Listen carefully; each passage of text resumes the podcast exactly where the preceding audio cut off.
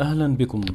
عندما يبكي الرجال ويذرفون الدمع لموقف ما فإن دموعهم تكون حارقة وكأنها تذرف من عين بركان غاضب يقذف حمم تحرق الطريق التي تمر عليه.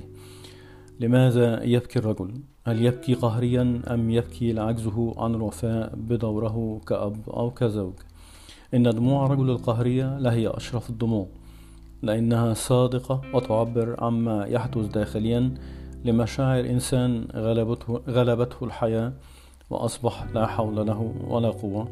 عندما يجد الرجل نفسه في موقف حرج لا حل له فإنه يتمنى الموت والنهاية الحتمية. الحتمية. عندما تهان كرامته وتجرح فإن الكلمات لا تكفي لتهدئته حتى لو كانت كلمات الدنيا كلها أحيانا ما تأتي الإهانة إلا من أقرب الأقربين من, من الابن أو البنت.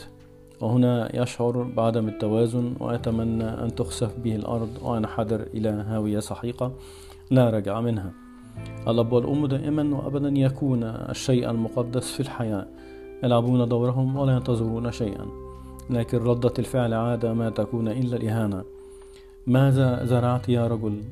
هل حصدت حنظل أم أشواك؟ سرت عليها طوال حياتك.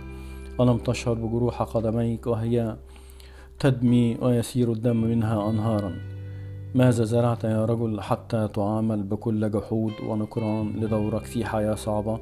أخذتك بعيدا ونسيت أنك إنسان لك مشاعر وتنتظر من الآخرين الإحترام. لماذا يعامل الآباء بهذه القسوة والجبروت؟ هل جزاء الإحسان إلا النكران. عندما تعلم يا رجل أن أهميتك لا وجود لها فإنها النهاية وصعوبتها أنها تأتي من أقرب الأقربين. وهذا هو حال الدنيا. شكرا لكم. السلام عليكم ورحمة الله وبركاته.